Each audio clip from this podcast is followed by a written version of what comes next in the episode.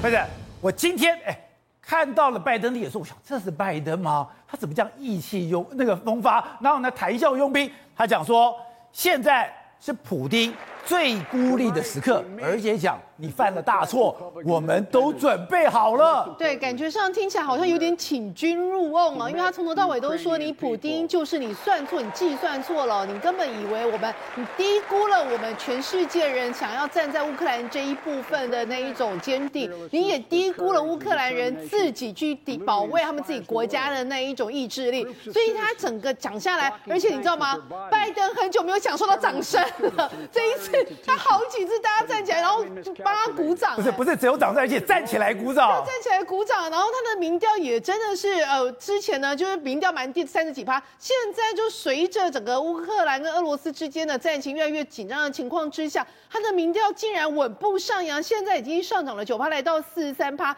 那其中呢，这个路透社他们就在三月一号之后也帮他做了一个民调，发现说呢，竟然有高达七十一趴的美国人认为呢，美国应该要向乌克兰提供这些武器来应对俄罗斯的这个呃攻击，还有七十七趴认为美国应该要对俄罗斯进行进一步的制裁。高达现在的制裁还不够，还要再进一步制裁。对，所以他那个国情咨文一上来讲没有多久，就直接说我们现在决定，我们所有的领空都不禁止俄罗斯的那个航空的飞飞行器进来哦。那再来就是高达五十八趴人说，危机虽然会带动整个燃料还有石油价格飙涨。但是为了要保卫另外国家，这是值得的，所以你就知道他们 CPI 都已经来到了七点五 八，创四十年新高。所以燃油、天然气涨价值得的，值得的。而且呢，之前呢，前一个礼拜这个民调才四十九趴，不到五成，现在一口气也增加了大概啊九趴的九个百分点左右，超过半数的人愿意支持哦。即使自己要多花钱，他们也认为为了保卫另外一个国家的民主，应该是值得的。